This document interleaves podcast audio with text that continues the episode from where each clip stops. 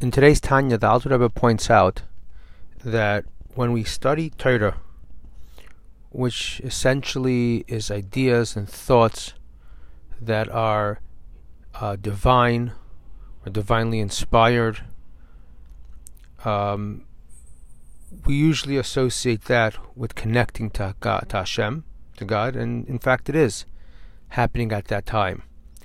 However, that's only a part of us that connects to Hashem in that experience. Most notably, our thoughts, our speech, our nefesh elokis. But there's a part that's left out in that experience, namely our hands, our feet, or what we call more our body, our nefesh habahamis, our animalistic soul, or our biological soul.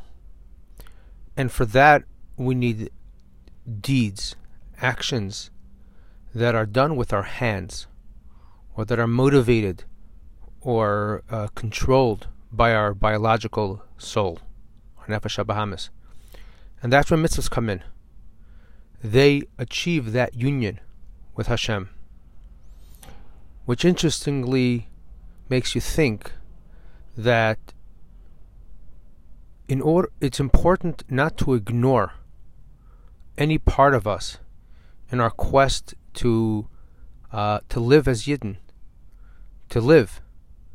Um, that it's not sufficient that our thoughts and our speech our ideas, our mind, is is addressed or nurtured, but it's also our actions, our body, our uh, more mundane elements need to be equally nurtured and given the proper attention in its uh, connection to Hashem and in every other area as well.